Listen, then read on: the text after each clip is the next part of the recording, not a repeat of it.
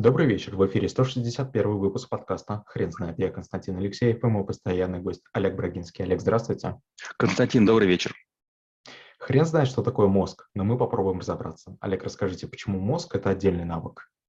Вот, кажется, почти каждый знает, как качать бицепсы. Некоторые знают про широчайшие мышцы, про другие какие-то органы нашего тела. Чем пожалее мы становимся, тем больше мы знаем про то, как работает желудок, почки, печень, там, не знаю, селезенка. Вот. А мозгом не занимается почти никто. Мозг очень интересный орган. Мозг почти не болит. Может голова болеть. И тогда мы обращаемся к врачу. Но мозг – это удивительный орган. Он сам себе дал название. Он приводит к тому, что мы совершаем некоторые действия, не совсем понимая, как он работает. Я сейчас и говорю, что мозг похож на инопланетянина. Он живет в таком каркасе, в экзоскелете. У него есть глаза, которыми он пользуется. У него есть наши конечности. Но вопрос, вот человек является мозгом или нет? Вроде бы да, потому что без мозга он жить не может. Но вроде бы нет, потому что мозг не равно человек. И оказывается, что от мозга очень серьезно зависит качество нашей жизни. Если вы сообразительны, если вы умны, если вы обладаете юмором, если у вас подвешенный язык, если вы знаете стиль, этикет, понимаете какие-то основы жизни в обществе, вдруг вы оказываетесь успешны. А другой человек, у которого вроде бы мозг ничем не хуже, и вес имеет такой же, и жирность такая же, и другие параметры, он почему-то прозябает. И некоторые говорят, вот мне не повезло. Ну, послушайте, везение такая штука, знаете, везение и справедливость – это вещи, которых не хватает всегда, но вы с помощью своего мозга можете пробиться выше, сделать больше, если перестанете жаловаться, а просто подумайте о том, от чего ваша жизнь зависит.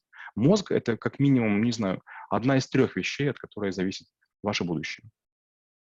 Вот я как раз хотел спросить, кто кому отдает команды?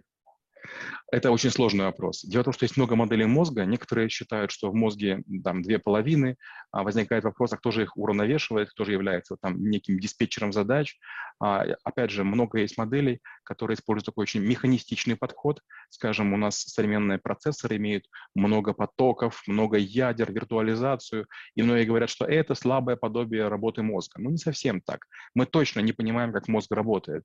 Я недавно читал несколько книг великих хирургов, которые среди прочего оперировали на мозге. И они рассказывают просто невероятные вещи. Оказывается, мозг каждого человека имеет очень высокую вариативность.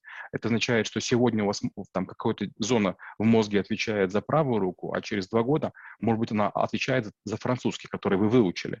То есть получается странная вещь.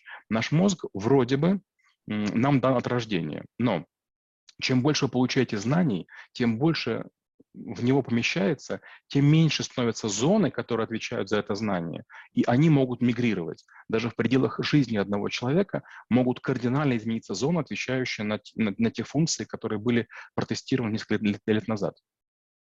Скажите, а как научиться контролировать его? Это почти невозможно. Но есть несколько вещей, которые рассказываю. Первое, на меня очень сильное произвело впечатление, некая индийская история, называется monkey mind.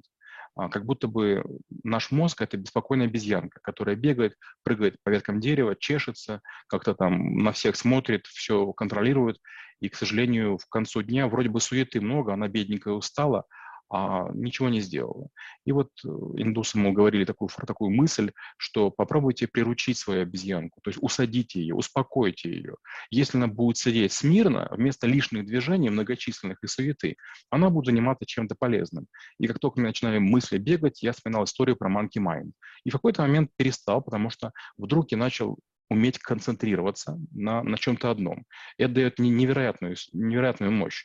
Если вам не мешает звук, свет, температура, если вы можете от всего отрешиться, вы с работой будете очень здорово справляться.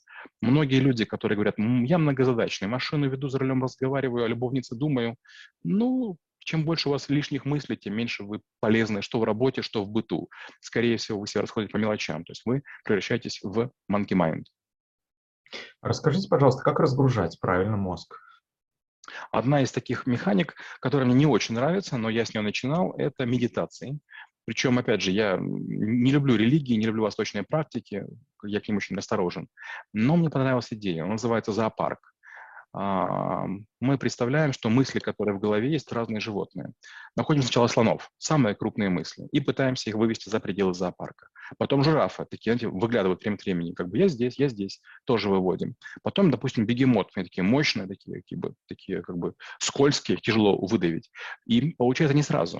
То есть получается первое, вы начинаете думать, ага, в, мы, в мозгу есть лишние мысли. Второе, вы начинаете место определять. Об этом я подумаю во вторник, это в среду, это в четверг.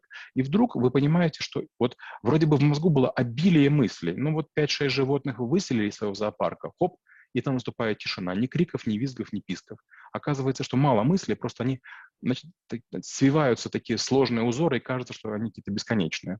Особенность нашего мозга, если его не нагружать, он начинает бесконечно ротировать какие-то домыслы, страхи и так далее. Поэтому, первое, можно успокаивать. Второе, ему можно давать поручения. Я все время имею ряд задач, обычно по программированию, которые я хотел бы решить. Они считаются все нерешаемыми, у них есть ограничения. Или нет мощности подходящей процессорной, или памяти, или база данных не справляется. И я вот думаю, вот в какой-то момент только начинается необходимость мозг освободить, я даю им сложную задачу. Одну большую задачу. Скажите, пожалуйста, как вы преподаете навык в школе трэблшутеров? Ну, безусловно, мне приходится рассказывать про гормоны, нейромедиаторы, про строение мозга. Я это очень не люблю, я этого очень стесняюсь. И сразу говорю, я не биолог, я не физиолог, я не анатом.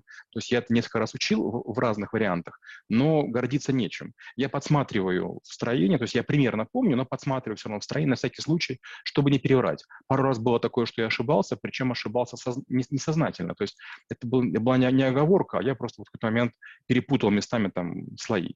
Вот. С тех пор я осторожнее говорю, извините, как бы я лучше подсмотрю, но будет меньше глупости. Это первое. Второе, естественно, я рассказываю много мифов, типа «бей или беги», которые растиражировали просто уже до ужаса какой-то. Неправда это. Гораздо больше у нас есть рефлексов, чем эти «бей или беги». То есть это просто такой очень простой, очень популярный, поэтому все в него влюбляются.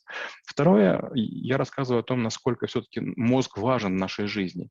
И говорю, вот представьте, вот что отличает двух людей? Есть такая, такой демотиватор, стоят скелеты. И они идентичны почти.